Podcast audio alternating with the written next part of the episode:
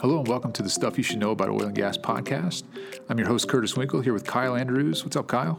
Hey, Curtis. How are you? Good. One thing we have in common, Kyle, is that we both have four kids. Yes. I've got four boys. You've got boy, girl, boy, girl? I've got three boys, one girl. Three boys, one girl. Very good. So you were just telling me off air, your kids during quarantine have caught a turtle. Yeah. So the other day, my wife took them to the park. This park has a pretty good-sized pond, and they were walking around. And the day before, actually, they saw the baby turtles, and they wanted to catch one, but they didn't. So the next day, they went back and ended up catching one. So now that's in my backyard. So you didn't get a tank for it yet? You haven't gone that far? No, I have a kiddie pool set up in the backyard with some water and some rocks for it to sunbathe on. They name it? Yes, they did. I'm trying to remember. I think it's Everett, I think is what my son named it. It's a pretty sophisticated name. Yeah, so they're pretty attached to it. I don't think we'll keep it for long.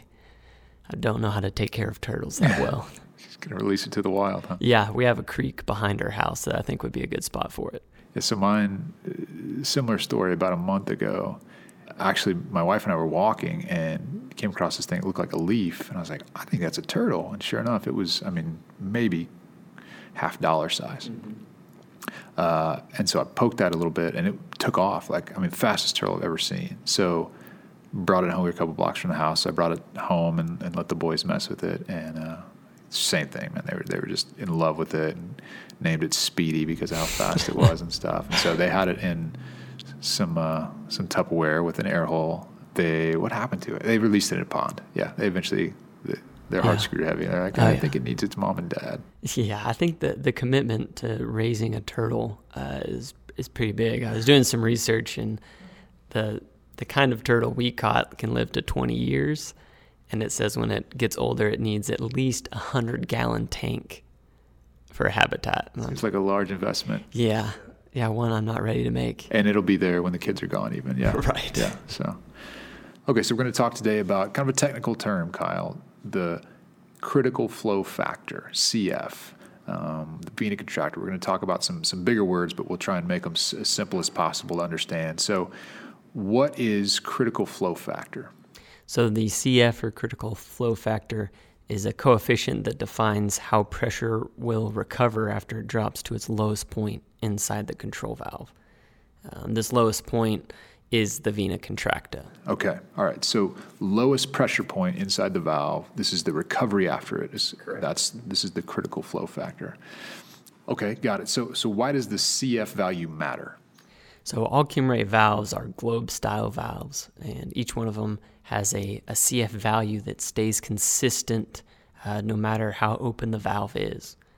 That's unlike the CV value, which increases as the valve opens. So the CF value is important because it helps us size the valve correctly and know how much the valve is going to flow accurately. Kyle, how is CF calculated? The CF is calculated by dividing the downstream pressure after the vena contracta by the pressure at the vena contracta, then calculating the square root of that number. Okay, so it's calculated by how much pressure recovers after that vena contracta, like you said at the beginning. Mm-hmm. And you can use this math and do it by hand, but we also have a really helpful tool on our website, right? Absolutely. So you can use our sizing calculator to calculate flow rate, and then also we have a great video on this as well. And all the CF values for each valve are included in our sizing calculator under the flow coefficients. Yeah. Yeah, super helpful tool. Encourage you to check that out at kimray.com/sizing. We'll link to that as well as the other resources we've mentioned in the show notes. We appreciate you listening. If you have further questions about CF or valve sizing, contact your local Kimray store, authorized distributor, speak with one of our experts, and they will be happy to walk you through that. Make sure you get the right valve for your application. Make sure you are optimizing your operation. Again, thanks for listening. And for Kyle, I'm Curtis. We'll catch you next time on the Stuff You Should Know About Oil and Gas podcast.